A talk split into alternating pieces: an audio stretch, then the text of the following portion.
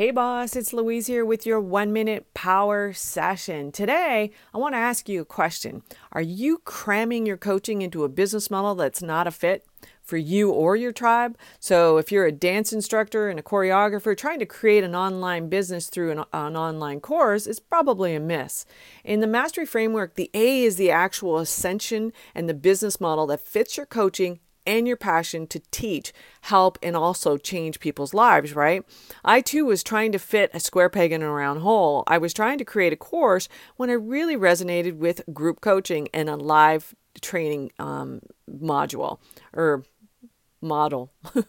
Transformation happens in circles, not silos. And I, I don't want to be hands off. I like to dig in and get my hands dirty. So let me ask you are you trying to do what everyone else is saying you should do, or are you following your heart? Hey, if you're a coach or you want to become a coach, then head over to louisecorville.com. Thanks so much for listening. Bye for now.